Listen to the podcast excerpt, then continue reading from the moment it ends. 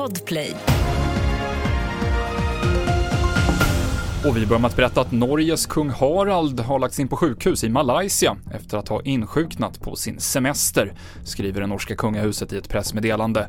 Kungen har fått en infektion och behandlas av både malaysisk och norsk vårdpersonal. Harald fyllde 87 förra veckan. Efter att det ungerska parlamentet röstat ja till svenskt NATO-medlemskap så har TV4-nyheterna varit och besökt värnpliktiga i Boden för att höra hur de ser på beskedet.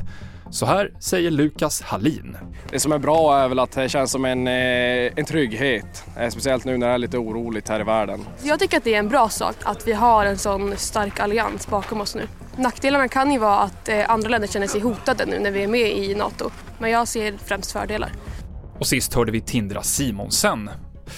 Och trots att det är förbjudet att sälja hundar med extrema kampegenskaper visar en granskning som Kalla fakta gjort att 19 av 30 uppfödare var beredda att göra det. Åtta av de här uppfödarna var dessutom registrerade hos Svenska Kennelklubben. Du kan se hela Kalla fakta på TV4 Play. Det avslutar TV4-nyheterna med Mikael Klintevall.